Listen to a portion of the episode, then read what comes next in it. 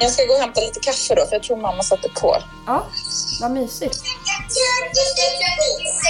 Dricker du te älskling? Gud vad mysigt, har du fått en egen tekopp? Det är så stort att få dricka te. Alltså, Ja. Med tre och dricker te, gulligt.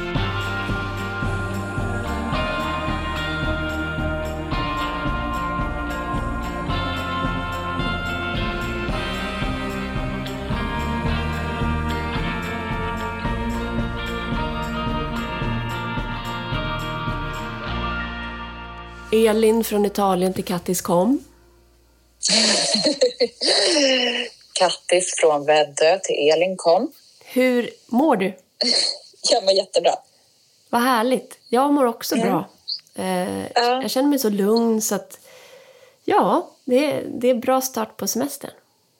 Ja, vad härligt. Vi är på dag två. Ni har kommit lite längre, va? Mm. Jag vet inte ens vad det är för dag längre. Men, men Åh, det, vad underbart. ja, det är mysigt. Nej, men det jag skulle berätta är att vi har ju husvakter hemma i, i, Ja. för huset. Eller de är husvakt, djurvakt och trädgårdsvakter. Det var mina föräldrar. Ja, Och igår morse kom det ett sms där det stod att den lilla kaninen har tyvärr somnat in men hon var ju lite klen. ja. Alltså den är nya kullen ungar. ja, precis. Och så ringde jag upp pappa och vi småpratade lite. Han har svårt att sova ordentligt nu. Jag vet inte om han känner stort ansvar för huset men han är vaken tidiga morgnar och det är jag också. Så ringde jag honom med Facetime och så kom Ivar upp och så pratade vi lite grann och så sa han jo, den lilla bruna kaninen, det är Lill-Moses. Han, han rymmer varje dag men han kommer tillbaka och så plockar vi in honom igen. Det är en av våra favoriter. Vi vill verkligen inte att Lill-Moses ska försvinna. Och jo, faktiskt också den minsta lilla kaninen, den blev också pigg igår och sprang ut och rymde.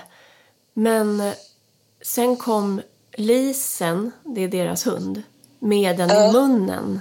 För den måste ha dött någonstans och hon plockade tillbaks den till oss. För att för att, Nej men gud, det är ju hunden som har dödat den. jag bara, men pappa, du tror det- det- vadå? Skulle den bara vara jätteglad och ha rymt och så plötsligt bara dör den och då kommer hunden och försiktigt lyfter upp den och för den till er?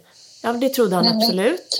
All, för han sa att hon ser ju också hur vi, alltså de, mamma och han, håller på och jagar kaniner och plockar tillbaka dem. Och då sa jag att det här har ju hänt en gång förut. För när jag höll på att tömma deras hus med, med dem när de skulle flytta så kom ju plötsligt Lisen med en kaninunge i munnen. Va? Och då sa han, nej men vet du vad jag tror hände då? Jag tror faktiskt att det var en fågel som hade tagit kaninen och så ram, tappade fågeln kaninen framför Lisen och då körde hon liksom apport och förde kaninungen till oss. Alltså det här är det roligaste jag har hört. Gud, jag, alltså när du säger att dina föräldrar är på din sida, Ja. då förstår jag nu vad du Förstår du menar. lojaliteten mot, mot Lisen? Hon är, för jag skrev, hon är en, hon är en killer machine. Och, då, och vi skojade lite och så. Sen kom det ett sms från mamma lite senare. Jag vill bara säga att Lisen är allt annat än en killer machine. Och så hjärtan och så. Så de, de är kränkta. Och dessutom har jag fått från grannarna på gatan olika bilder nu på Lill-Moses som härjar runt på tomterna. Nej men gud. Men i övrigt verkar det gå bra. Ja. Ja, så så är det med det.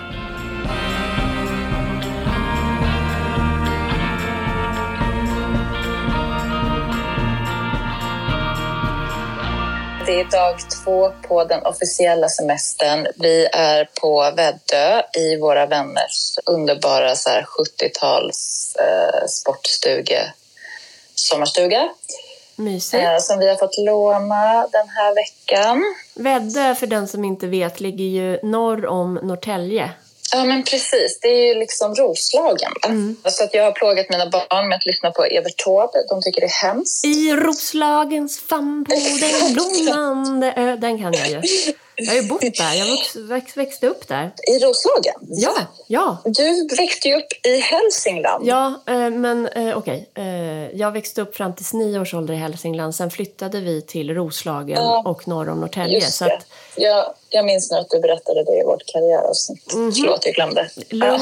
Också haft sommarstuga på Väddö. 70-tals sån där sportstuga. Men kan du inte... För Är det det, sant? Ja, det, det, och vi fick till det riktigt bra. För det är väl ändå en, en ganska stor utmaning i att inreda en, en 70-tals sportstuga snyggt. Att det blir mysigt, eller? Ja, det tror jag verkligen.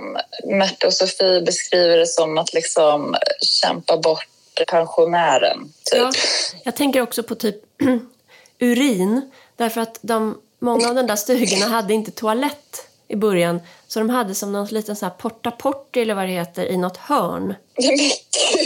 Det är inget du har Som tänkt på? Som man sen ställde ut typ. Ja, men så tömde man väl den. Jag vet inte, vi var tvungna att måla allt.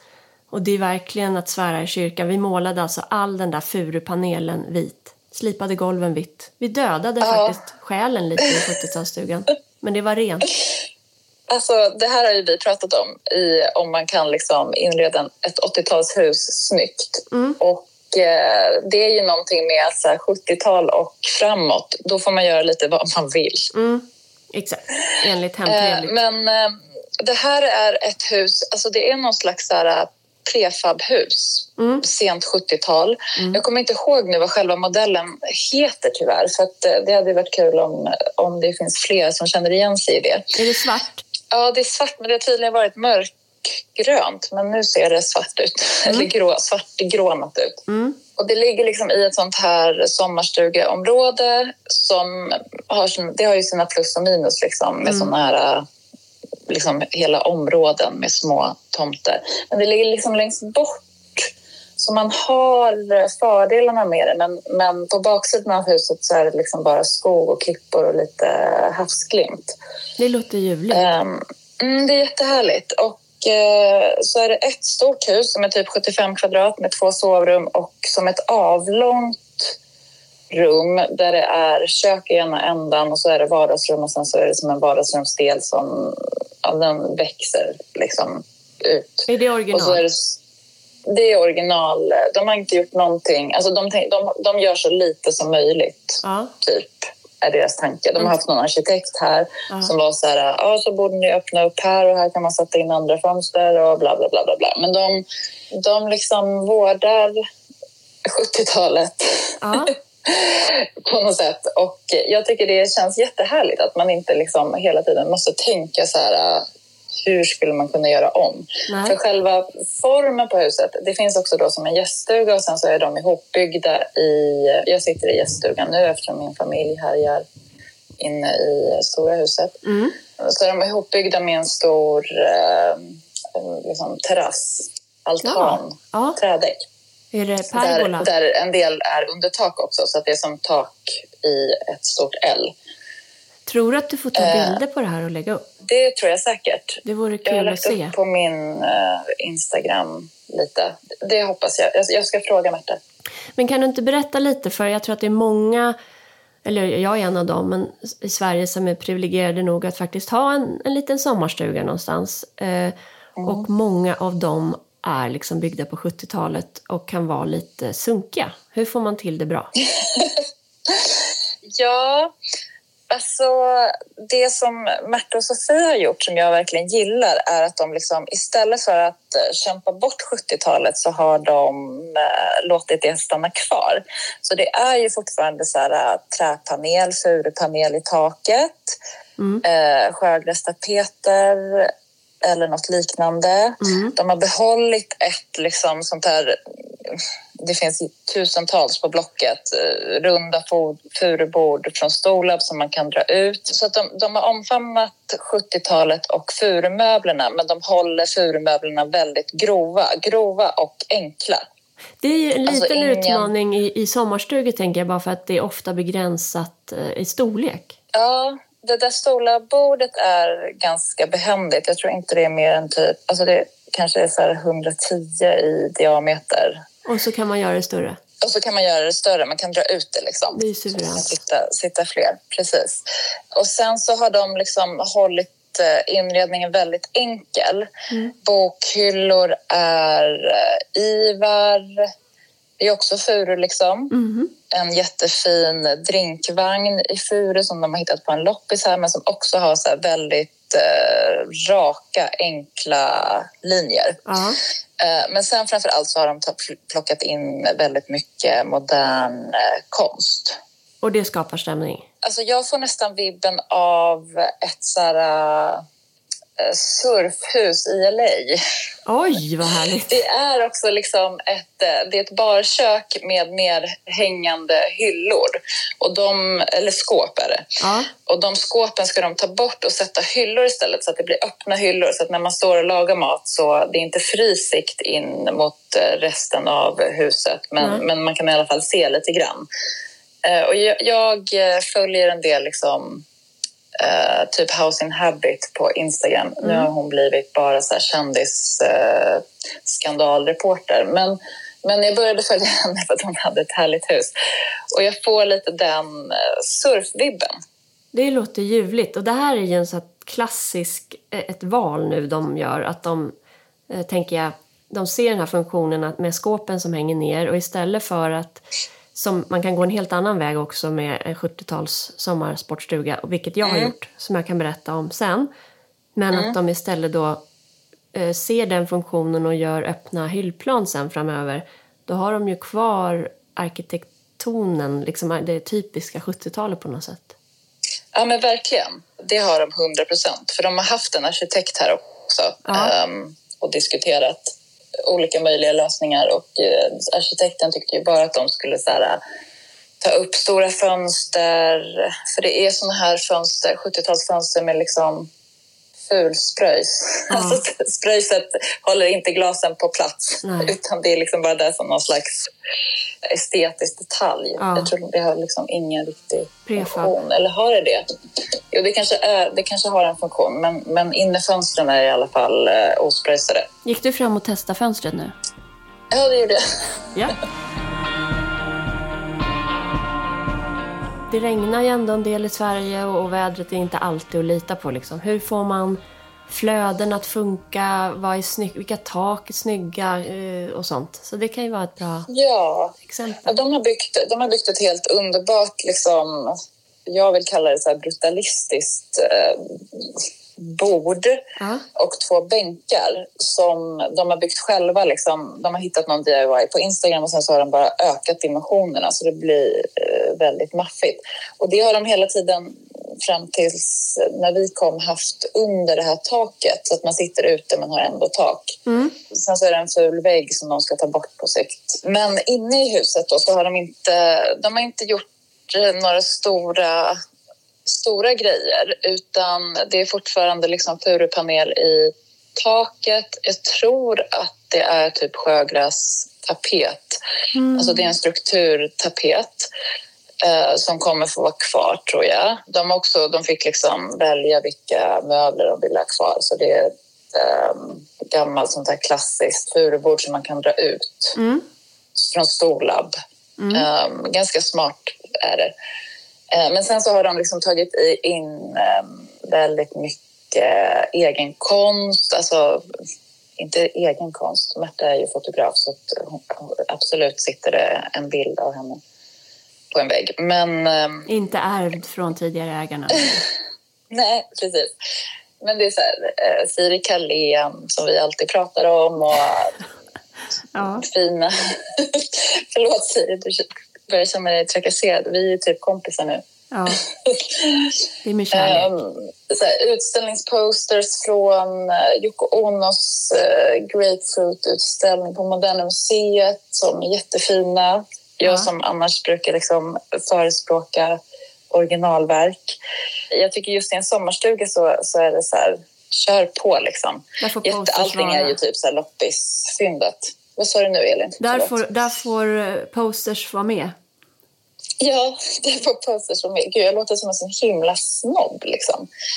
Eh, Men Sofie om. hade också hittat en helt underbar... Liksom, man, man tittar på den snabbt så tror man att det är en målning men det är liksom en tuftad eh, tavla av eh, en blombukett. Härligt, det här vill man ju också ha bild på. Ja, jag ska fråga dem. Mm. Vår- Säg att vår... Jag glömde säga att, att eh, det här avsnittet skulle vara dedikerat er. Nej, men det är ändå härligt. Men, men jag, liksom, jag tycker det är så härligt att byta miljö för att man blir så inspirerad liksom, hur man kan eh, ändå liksom clasha stilar och hur man kan lyckas få de här ändå, för det är ganska mycket 70-talsmöbler furu Mm. kvar. Alltså nästan en gulnad furu. Mm. Jag tycker typ att det känns snyggt. Det är, det är otippat. Ja, för det, är ju, det kan ju vara jobbigt när det är gulnat och jag har sett när man googlar så att det är många som hur får man bort det gula och vi har pratat om det men eh, om man omfamnar istället så som de verkar ha gjort hu- huset och möblerna och estetiken. Vad, kan du se några sådana smarta grejer de har gjort? Du pratar om konsten, att de har tagit in sin egen konst i sammanhanget. Hur, Ja, är det något mer sånt?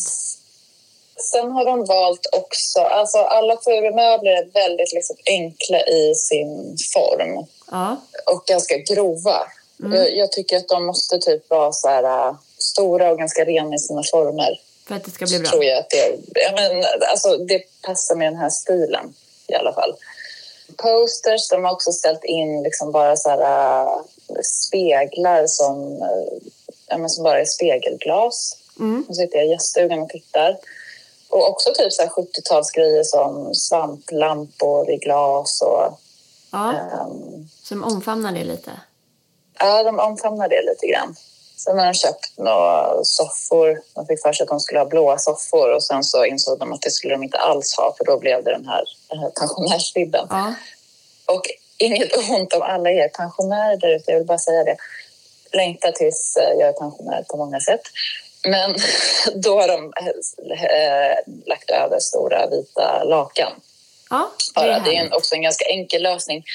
När det är så att man, man, har, man är ny sommarstugeägare, man behöver ha möbler, man vill inte lägga ner jättemycket pengar och man vill också känna in en plats. Ja, Så vi har ju pratat mycket om textilier innan, ja. att, att det är väldigt tacksamt att hålla på med. Och just med soffor och lägga över plädar eller lakan eller så är ju smart om själva soffan och fjädringen och så är bra kvalitet men att man inte har ekonomin kanske att sy, klä om den så är ju att trapera med härliga saker smart och man kan tvätta det lätt.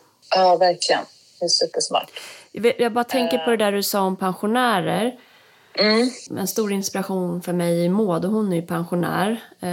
Och, men, och det Just här, Maud som du bodde hos när du pluggade i Kalmar, Exakt. har jag lärt mig. Ja. Ja. härligt. Vi börjar lära känna varandras Mm. livshistorier. Nej, men jag tror att du menar typ att det blir något...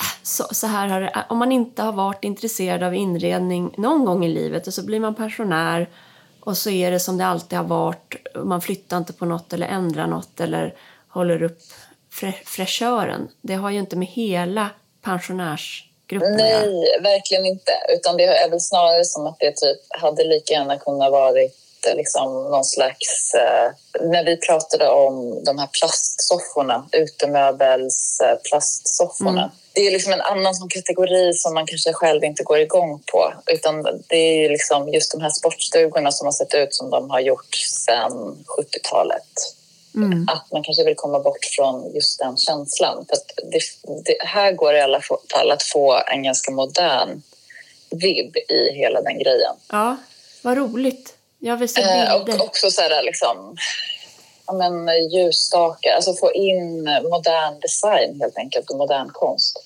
Kontrasterna. Mm. Är det tallar och så runt omkring? Det är faktiskt förvånansvärt mycket lövskog Ja. vilket jag tycker är väldigt härligt. För Ja. det, det är liksom frodigt. Eh, sen på vissa delar av Väddö har jag ju sett att, att där är det mer liksom skärgårdsmiljö. Eh, alltså Mm. att det är så här sandstrand, klippor och tallar. Mm. Eh, just här är det lite mer... Även stranden är... I och för sig, det är ju en, en fuskstrand. De har ju lagt dit dukar och sand. Mm. Det är väldigt skönt, barnen i alla fall, Mm. att gå och ta ett kvällsstopp. Trivs ni där? Är det bra energi? Det är, jätte, jättebra energi. Så det känns bra, det känns bra att liksom landa i semestern här. För att vi alla... Just nu känns det som att barnen håller på att slå ihjäl varandra och att de bara vill... Alltså det är som att jag hör så här... Mamma, mamma, mamma, mamma, mamma, mamma, mamma, mamma, mamma, i båda öronen konstant. Ja, det, Eh, Så vi... det där kan jag verkligen känna igen mig i och jag tror att det liksom är allmängiltigt verkar det som. Men när semestern börjar, eller sommarlovet och vi reser någonstans, som nu har vi bilat genom Europa till Italien. Då, ja, det är ju en rivstart på semestern kan man säga. Mm-hmm. Då upplever jag det som att barnen vill liksom krypa tillbaks in i livmodern. Eh, att de, de vill bara tillbaka som att det är ett skyddande skal tills vi landar där vi ska vara och de, då kan de födas på nytt. Ja. ja, verkligen. Och det är egentligen, nu när jag ligger lite före dig i semesterplaneringen eller semestervarandet så mm. att eh, jag har insett, jag kom på det här själv, för jag har ju massa förväntningar när vi kommer hit. Åh, oh, jag vill åka till marknaden, eller gå till marknaden och köpa blommor.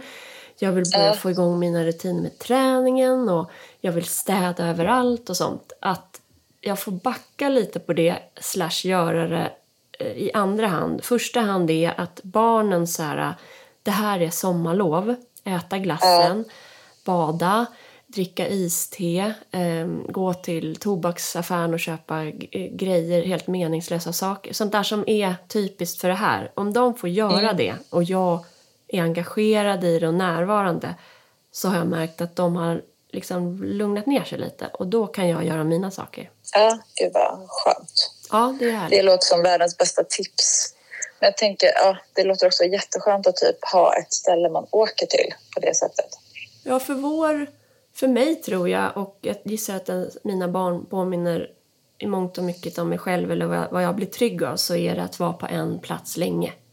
Och då går mm. också du vet det här med tid och dagar och sånt går ihop så att det blir många dagar på ett och samma ställe. Att det känns rikt för mig på något sätt. Hur ser er sommarplanering ut? Nej, men vår sommarplanering ser eh, ut som motsatsen. Vi är då här en vecka, sen ska vi åka och hälsa på några kompisar eh, i Skutskär och sen ska vi vara hemma några dagar och sen så ska vi vara drygt tre veckor på Gotland på olika ställen. Så det är liksom verkligen men fatta vad många miljöer du kommer kunna beskriva för ja, oss. exakt. Det får vara. Det är content. Men jag vet inte, jag känner lite grann att så här, vi håller ju på med den här tomten och det här huset som vi kanske kan bygga eller inte. Och eh, vi vet inte om vi kommer kunna bygga det och vi har liksom belånat vårt hus för att kunna göra det. Och nu är det som att vi liksom får uh, göra jätte, jättemycket research i vad vi är ute efter när det gäller sommarhus, vad vi kanske har råd med. Vill vi vara nära hav? Vill vi vara nära sjö? Är det viktigt att vara nära vatten? Alltså, typ all sån information som man uh, samlar vi på oss nu så att vi kanske, uh, så får vi se vad vi landar i om vi kommer kunna bygga vårt sommarhus. Vi har ju redan strykit liksom jag la upp någon bild på Instagram. Den idén har vi fått stryka för att det blir alldeles för dyrt. Okej, okay. men det är väl en jättebra research att besöka olika sommarställen? Ja, ja men det, det, det är det. Jag tycker det är, också det är ganska kul. Mig passar det att vara på olika ställen. Mm. Eller, ja. men, men jag känner för familjen så hade det nog varit bättre att vara på samma. Mm, jag fattar.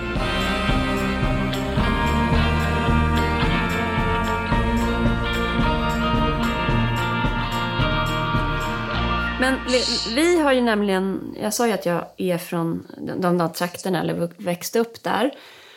Uh. Och Alex och jag, när vi hade varit tillsammans i um, tre månader så tog jag honom till något som heter Notham som är där på Väddö. Uh, ett ställe där min farmor för länge, länge sedan hade en liten, en liten, liten stuga uppe på ett berg med bara Ålands hav framför. Men gud vad romantiskt. Ja finns rolig historia att hennes mamma, alltså min gammelfarmor, kunde inte komma upp på tomten för att det var så brant så hon körde henne i en skottkärra på olika plankor som hon la ut för att komma upp. Är det sant? Gud, jag dör. Det här är ju, du som har en roman i dig, det här har ju en, ett kapitel. Ja, farmor överhuvudtaget. Oh, gud vad mycket det finns att berätta med henne. Men det ska vi inte göra, utan hon är anledningen till att min familj alltid har älskat den här platsen. Notam som egentligen bara är så en grusväg som leder fram till en sten som vi alltid har kallat Knösen. Och jag tog med mig Alex dit någon sommardag och vi skulle bada och hade det jättehärligt. Och sen när vi hade ätit klart och strosade upp på den här grusvägen så stod det bredvid ett så svart 60-tals sportstuga, eller 70-tal kanske, sportstugehus till salu. Mm. Så på skoj gick vi in och kollade där. Och båda är ju väldigt så här uh, impuls och spontana. Så vi på skoj la ett bud och så vann vi det där eh, sommar, alltså budgivningen och eh, sommarhuset. Eh, fast vi bodde det var ju liksom alltså 12 veckor in i relationen. Ja, Men, härligt. Det jag tycker det är så gulligt.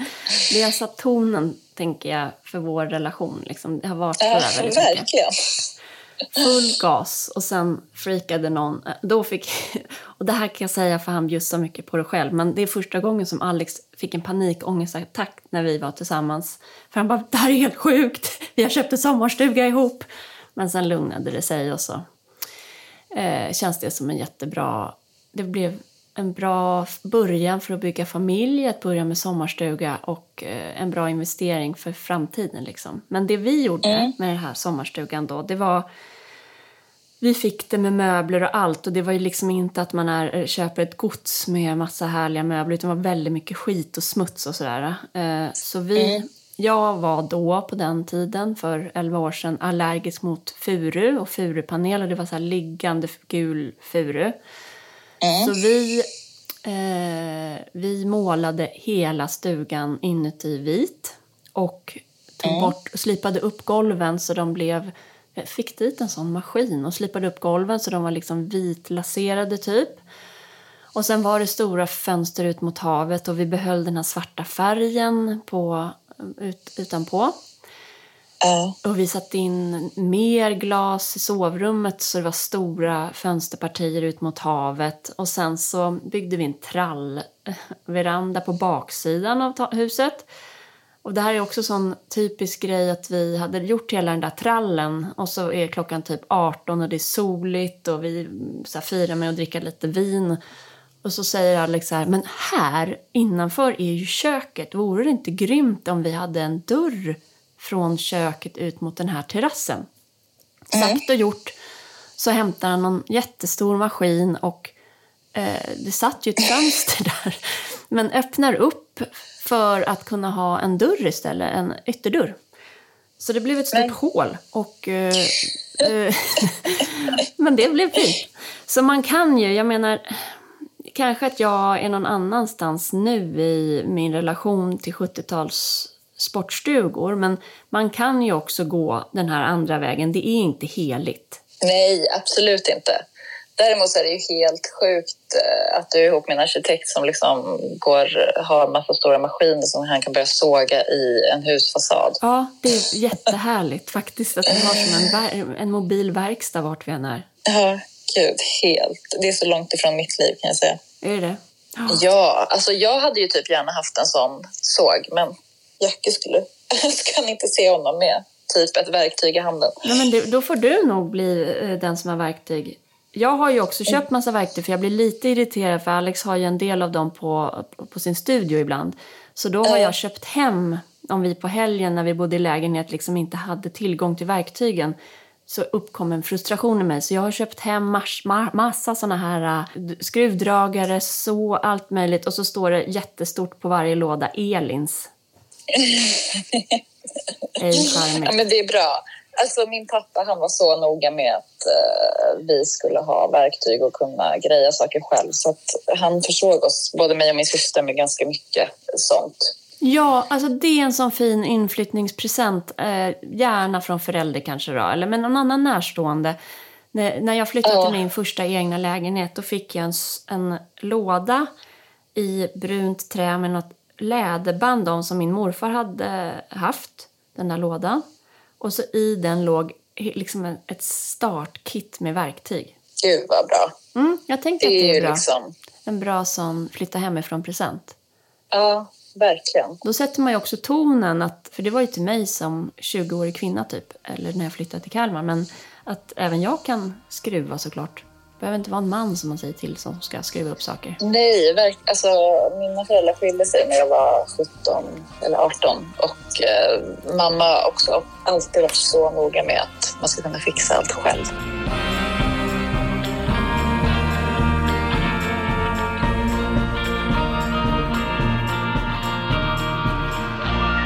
Jag är också sugen eh, på, innan vi kanske går över till vart vi befinner oss, hur det är, eh, att höra om det här 1700-tals eh, liksom, brukshuset du firar midsommar i. Ja, det är ju också en historia. Det är verkligen en historia. Det finns mycket att säga om att köpa en liksom, länga från 1700-talet. Det, det kan vi gå in på ett annat, ett annat eh, avsnitt.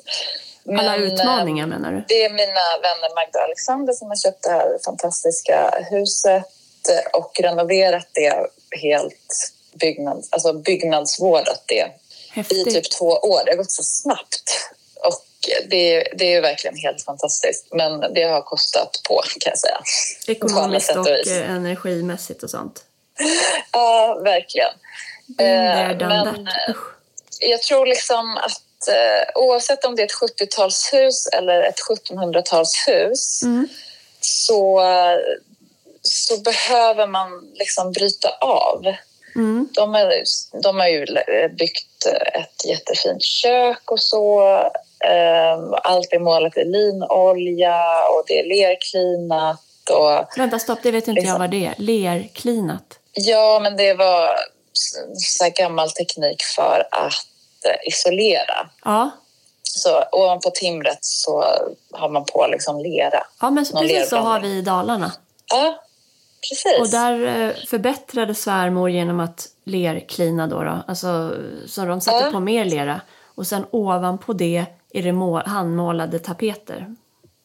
Nej men gud vad underbart, vad fint. Ja, men, så det är någon slags 1700-talsgrej då? Ja, jag tror att den kanske hängde på ett tag. Ja. Det finns, nu vet jag så här, de hade problem med att hitta lerklinare men, men det finns några stycken. Ja. Eh, det, det, är ju ett särskilt hantverk. Liksom. Verkligen. Um, men då på en av de här lerklinade väggarna så har en de har, Alexander halvtjeck så har de en tjeckisk kompis som har varit där och gjort en väggmålning. De har liksom målat i äggoljetempera för att allt är väldigt så naturligt. Uh. Men det är en väldigt så modern, modern väggmålning. Uh. Ja, vad härligt. Som, har du bild på det? Ja, men det kan jag lägga upp. Ja. Nu ska jag komma ihåg allt jag ska lägga upp på. Vackra Kristoffer Sundin-lampor i 70-talshus och vackra väggmålningar i 1700-talshus. Umgår du, umgås du bara med folk som har vackra hem? Uh, typ. Det är liksom kriteriet för att få bli min vän. Mm. Nej, jag vet inte. jag skojar bara. Nej, men alltså, jag umgås med ganska många kreatörer och ja. jag tror att kreatörer har eh, ofta väldigt bra smak. Just typ det. bättre smak än jag. Ja. Jag har liksom blivit jätte... Märta och Sofie har en, helt, uh, har en jättefin servis här som jag nu liksom blivit jättesugen på. Men jag vågar knappt säga vilken den är för att jag vet att snart kommer den vara så här hett villebråd på... Säg nu! Vi måste vara generösa Jag kan säga att det är en Signe Persson Melin-servis, men jag kommer inte säga vilken. Är du allvarlig nu? Det är inte en av de mest kända. Herregud, alltså. Det här är... Vi är snåla med våra spaningar, men ni fick en ledtråd. Den känns i samtidsformen. Den känns igen i samtidsformen. Den känns otroligt samtida. Mm -hmm.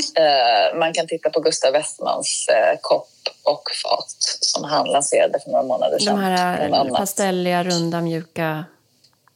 Exakt. Mm. Mm. Vad härligt. Men så, vad, vad ligger det där 1700-talsbrukshuset? Det ligger i ett äh, gammalt bruk i, på, i Uppland. Mm. Äh, Bennebols bruk mm. heter det. Och där finns en masugn och sådär. Fast det är liksom det är ju ruiner. Så det är också liksom, man kommer åkandes i skogen och så plötsligt så öppnar det upp sig mm. och så står liksom de här mäktiga ruinerna mitt på ängen. Typ. Alltså, mm. ja, det är väldigt, väldigt speciell plats. Mm. Och det här var en länga där ja, men, de som jobbade där bodde helt enkelt. Mm. Tre familjer och nu har de hela det för sig själva. Och så mm. är det så enorma spisar i mitten på varje liksom, husdel, eller vad man ska säga. Det är ju ett hus då, men... Men det här är deras sommarställe liksom? Ja, det är deras sommarställe. Det där... Eh, många som jag umgås med har ju eh, sommarställen eller nu när vi flyttade till Saltsjöbaden så märkte jag också att man har liksom en skidstuga och eh, många fastigheter liksom. Eh, och jag tänker bara på en En kollega... Det är sånt man har. ja, man har det liksom. Men jag tänker ja. på en kollega jag träffade som kom från Syrien. Arkitekt. Vi jobbade ihop ett tag och, och han hamnade på samma byrå där jag var marknadschef. Eh, och mm. han berättade att det var så konstigt för nu kom ju han från en etablerad, liksom, hans föräldrar var typ läkare och men han kom ju ändå som flykting till Stockholm, bodde i en lägenhet i någon förort och sa att det är märkligt för på sommaren först bor alla så bra och sen på sommaren åker de också till ett till hus de har någonstans i trakten som är jättefint och härligt att fira midsommar. Att den där kontrasten mm. för den som inte har något att åka till blir ganska stor. Ja men verkligen. Det är ju ja, det är jättespeciellt. Men ändå, man får ju jag kan tänka så här att jag ska kunna bo typ var som helst och jobba med vad som helst om det handlar om att jag ska överleva. Men det här är ju också drömmar, att, att byta plats och miljö.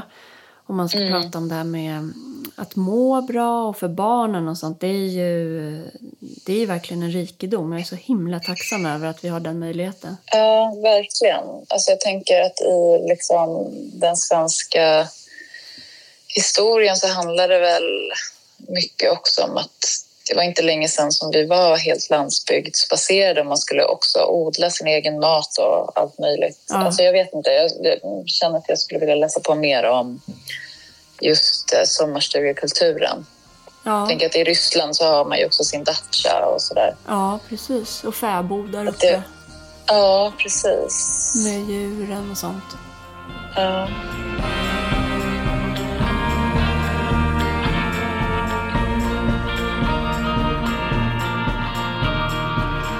Men vill du höra om Italien då? Jag vill jättegärna höra om Italien. Jag tänker så att vi kan ha ett helt avsnitt som handlar om varför vi, hur det kom sig att vi köpte en lägenhet i Italien.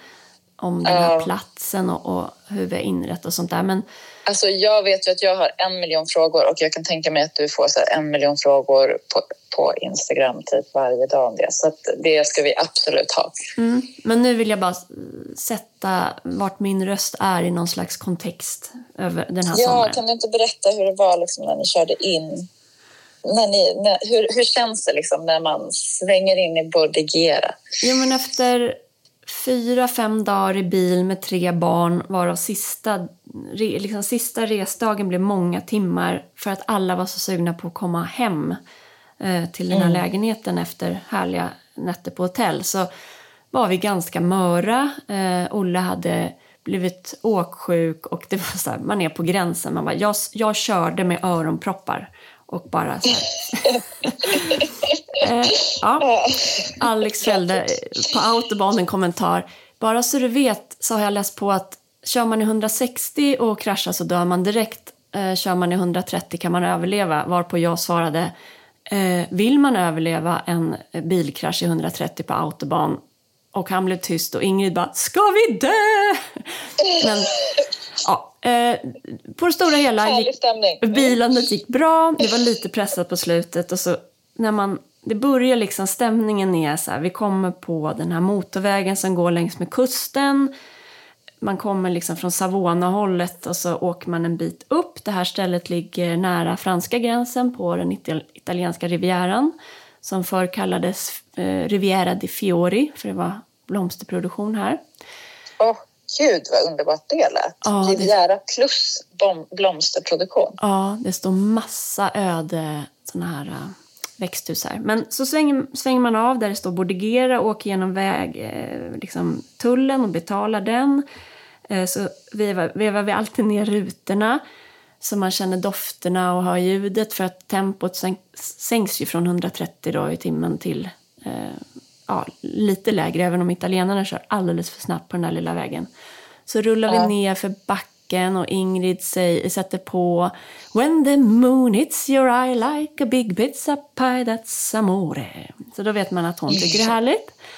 Och så åker man ner för backen och den slingrar sig fram och man möter massa trafik som kör assnabbt och det ligger fina så sommarhus, mycket från 60-70-talet och bougainvillen hänger över murar och så öppnar bara det här turkosa havet upp sig. Och så, mm. Vi kom på kvällen så vi Eh, parkerade bilen vid en av torgets liksom, öppningar. Det är som ett valv där, för det är närmsta vägen till våran, eh, våran egen port. Mm. Och, man såg, och då var det liksom som att Bordegera bjöd på välkomstfest för oss. För det var otroligt mycket människor. Och de har hängt upp eh, ljusslingor över hela torget. Det verkar vara temat i år. Överallt är det väldigt mycket ljusslingor. Okej. Okay. Typ att de kanske firar så här, nu är världen vanlig igen efter covid. Jag vet inte. Men det kändes mm. eh, ljuvligt. Och så sitter folk på torget och äter mat och det spelas musik och det kommer servitörer med så fisk och citroner och så ser man en liten armé av Alex längst fram och så barnen som går med såna här stora bags som vi har, vattentäta liksom svarta bags. Man får inte ha hårda väskor i bilen när man bilar, då får inget plats. Och de väskorna, ja, det är också bra Ja, det är ett bra tips. Och de där väskorna var ju liksom så tunga så det såg ut som de skulle, det var som små skalbaggar som skulle ramla snart, men ändå glada skalbaggar. och sen ja. kom jag bärande som jungfru Maria på Olle som var nyvaken och kände bara att oj, det här är helt overkligt att vi får, att det här är vårt liksom. Ja. Också att man träffar så lokala, han som har tobakshandeln, Sandro som har kaffestället vi går till på morgnarna som alla bara “Välkomna tillbaka, vad kul att se er” och sådär. Så, så gick vi upp i lägenheten och det är ett, vi, den här lägenheten ligger i en av de absolut äldsta fastigheterna. Eh, det är ganska sakralt i trappuppgången, svalt och valv, vitt. Man går upp och så på vår stor eh, port eller dörr in så står det La Familia Lervik töntigt, men den har jag beställt. Och så har vi en tjej här, för vi har ju hyrt ut lägenheten hela den här liksom våren. Eh, så vi har en tjej som heter Oksana som hjälper oss med uthyrningen och städning och sånt där så att det ska rulla på. Så mm. hon hade liksom bäddat med våra lakan som vi har. Vi har ett enda skåp som är låst, allt annat här i den här lägenheten har vi liksom, det är vårt hem. Så när man hyr det så hyr man vårt hem och vi är naiva och tror på karma. Så vi litar på alla typ. Men ett mm. skåp har, där är det våra egna kuddar och våra egna lakan och sånt. Så hade hon liksom bäddat och växterna mådde bra och det var bara, alltså det, ja men du vet det här med doft, hur det doftar på en plats man tycker om. Ja. Så där landade vi då i fredagskväll. Mm, vad, vad äter ni till middag då? Då eh, var det bara så här, eh, lite krisläge. Att Olle hade liksom var helt ur sina gängor och stackars bebis bilats 260 mil. Så jag var... Jag vill bara lägga honom i ett svalt rum, eh, typ skölja av honom och att han får sova. Så här. Jag behöver inte ha middag nu, men då gick övriga gänget ner och beställde margaritas hos pizzerian här på torget som är liksom det finns ingen godare pizza i världen. Man behöver inte något annat på än typ tomatsås och ost. Mm. Och så, så somnade Olle och så kom de med upp och då hade de med sig några slides av den där pizzan som jag åt på balkongen och tittade på havet. Åh, oh, gud! Mm, det är uh. mysigt. Men annars så... Alex är väldigt så här åka och storhandla och styra upp grejer. Och jag vill väldigt gärna att barnen ska landa och må liksom bra här. Att det ska komma i ordning med grejer och sånt där. Men uh. det är mycket, mycket frukt. Uh, så fetaost och melon äter vi mycket. Tomater och mozzarella. Um, det är så varmt så det är härligt. Det där är typ så här, äh, min bästa sorts mat. Ja, min jag som med. inte gillar att laga mat. Ja. Man kanske tärna melon och fetaost. Ja, Perfekt. Lite olivolja.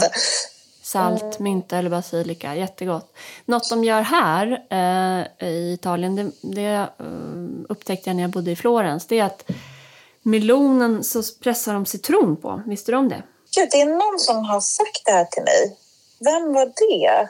Ja, det är jag... jättegott och fräscht i alla fall. Det blir som extra allt. Men det är kanske det är mer när man äter bara melon än, än en sallad tycker jag. Men det är När jag var i Guatemala och eh, min kusin bodde där ett tag och då, då kunde man köpa liksom mango med chili på och det var så fruktansvärt gott. Oj, vad chili och salt. Ja, det vill man ju Och prova. också så här, mm, Det är bara det att mangon, mangon vi kan få tag på här, är, eller i alla fall i Sverige, den är ju inte samma som den i Guatemala eller typ Asien. Nej, den är ju inte det. Där är det ju så att den bara så här, typ smälter i munnen och ramlar, köttet bara ramlar av. Typ. Mm. Det var gott. Det, är gott med eh, lite ja, men frukt med otippade tillägg. Vad säger man? Tillbehör eller kryddor, det där sötsalt och sånt är det. Ja, nej, men så nu, nu har jag skickat iväg familjen till San Remo för att jag, vi skulle spela in podd. Och jag Och tänkte, vad är San Remo? det är en liten stad, du vet den glada bagaren i San Remo, Evert Taube har gjort en sån låt också. Ja, exakt. Det var det jag kände. Så här, varför kände man igen San Remo? Nej men det är, Mhm. Bordigera ligger mellan Ventimiglia som är gräns, avgränsande stad mot Frankrike och San Remo som är en stad då längre ner längs med kusten. Och det är liksom stan man åker till om man typ ska ja, shoppa, jag vet inte. Det är inte så mycket. Men det är en jättehärlig mysig stad, så de är där nu. Alex ska göra något, Ja. så här, gå till försäkringsbolaget. Jaha. Och barnen blir mutade Allt det med... tråkiga med Ja. att typ ha ett hus Ja. någon annanstans än i Sverige. Ja, och lite mer omständigt än i Sverige där man typ ringer ett nummer och bara får tag i någon. Så, så är det mer Ja. gå dit att, och prata med dem. Men också mysigt. Men jag är också nyfiken på, även om vi ska ha ett eh, program om inredningen, är det någonting som du känner så här, eh, vad blir du liksom gladast av att se när du kommer in i lägenheten? Vad blir jag gladast av? Det är något... Dels det här golvet vi har som är... Eh, om, om huset är från 1700-talet så är det här golvet 70-tal typ. Och det, Men gud, det här är ett tema 1700-tal och 70-tal Ja. helt enkelt. det är det.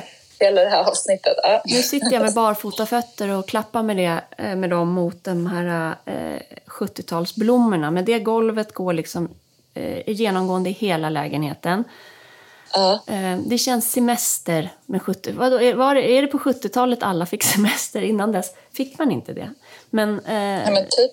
Ja, ja, men just det, för det har med Palme och allt det där att göra. Men det golvet tycker jag om. Eh, och sen så tycker jag om att det är vita putsade väggar, mörkt trä och balkongdörrar ut mot havet. Det är liksom, jag fattar ingenting. Att, jag fattar inte hur vi fick, att vi fick tag i den här lägenheten och att jag, bara, att jag får titta på havet. Ja, och att det är ett helt annat hav än liksom Ålands hav som du Ja. pratade om innan. Ja, man måste nog, jag i alla fall, så här, jag är väldigt förtjust i eld, att elda. Eh, skog som man blir jordad i och så havet som man blir liksom lugn av. Och om man någon gång under året får tillgång till det där havet så det måste ju vara något bra för själen. Ja, verkligen. Renande på något sätt. Mm. Och sen är det mycket, mycket så här uh, Josef Frank-mönster och färgglatt ehm, på ett sätt som det inte är hemma. Och det blir jag också glad över. Så att det känns lättsamt på något sätt. Ja, jag tänkte på det när du så pratade om bougainvillean, hur man nu säger det på ett snyggt sätt. Ja.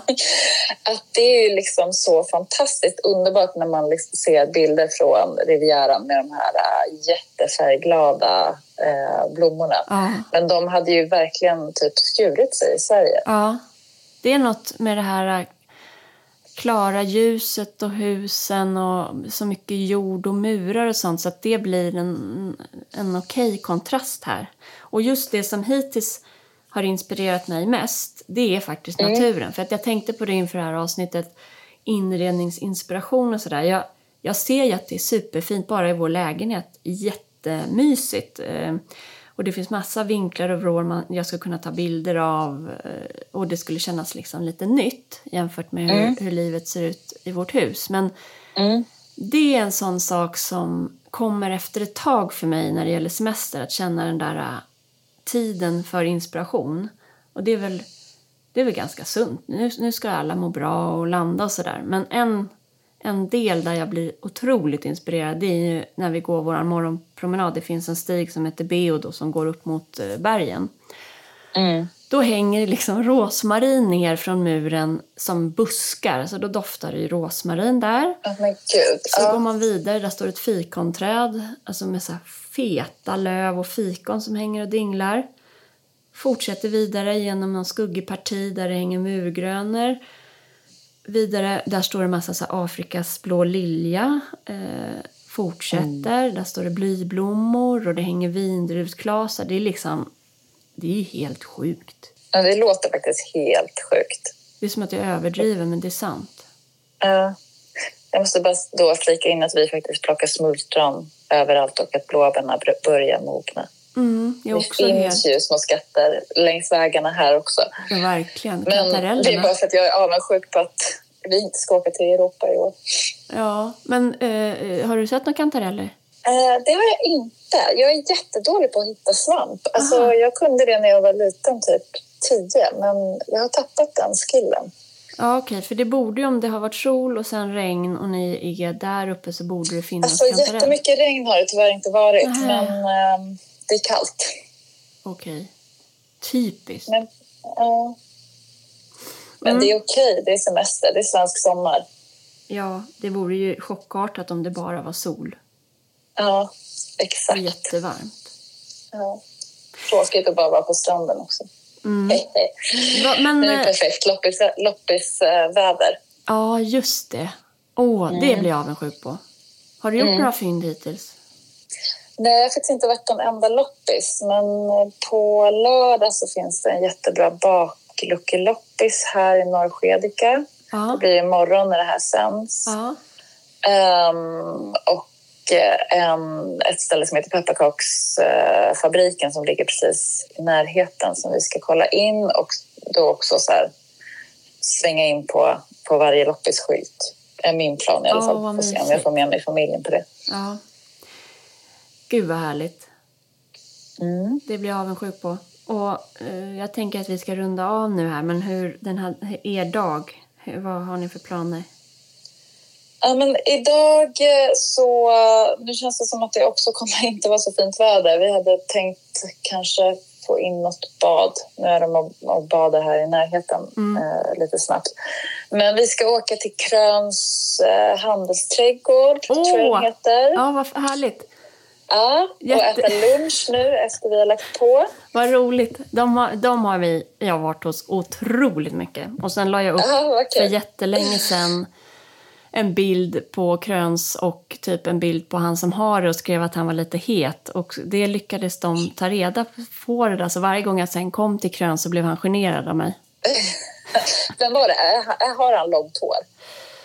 Typ, jag minns inte riktigt. Eller så här Alltså- senig och brun och... och Vi var hos Magda Alexander i 1700-talshuset igår och då hade de varit på Kröns och så berättade de om... Um, ja, men Jackie har ju så här långt hår. Så Mm. beskrev hon en man som var så här, ja, men så här långt grått hår, typ som Jackie skulle se ut om han var 65.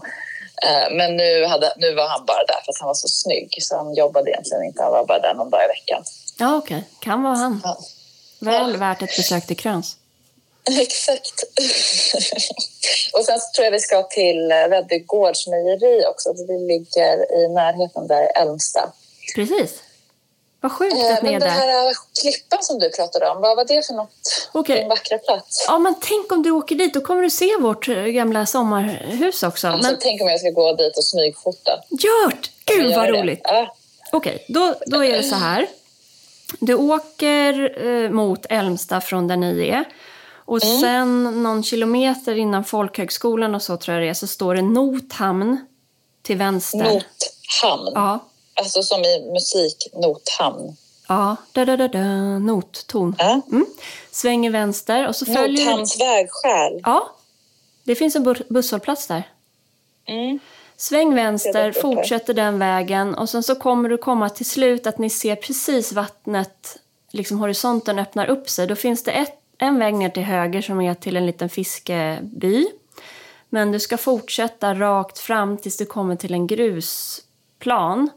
Och där framför ligger en stor sten eh, och så är det en stenstrand eh, där också. Och det, Alltså det här är inget märkvärdigt kanske, men det är, jag älskar den där platsen. Så det är också lite sorgligt att, för nu, jag är inte lika sugen på att åka dit längre när vi har sålt det här stället där.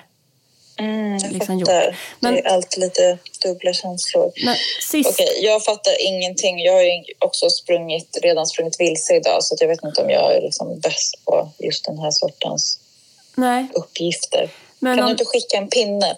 Mm, jag skickar en pinne. Och för er andra mm. då så är det det här huset. Om man kommer ner mot den här stenen så ligger det ett hus på vänster sida enplans med en stenmur runt och eh, det är svart och det har stora fönster ut mot havet. Och sen ja, längst ner finns det ett till hus, men det är inte det. Där, där hade vi eh, underbara somrar. Oh, Gud. Vi är ju så sugna på att bara köpa första bästa, så vem vet? Tänk om det står en till salu-skylt. På det? Ja.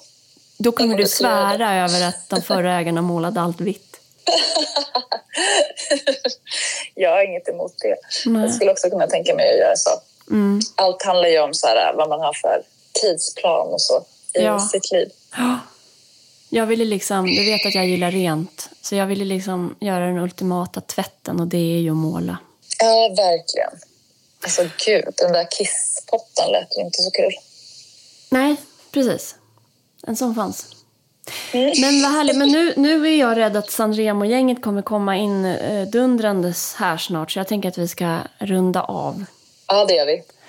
Eh, eh. Kul att höra om eh, första veckan på semestern. Ja, jag ser fram emot att prata snart igen. Ja, jag också. Sköt om dig nästa vecka. och alla ni andra. Ha en härlig helg. Mm, sköt om er. Hej då. Hej då.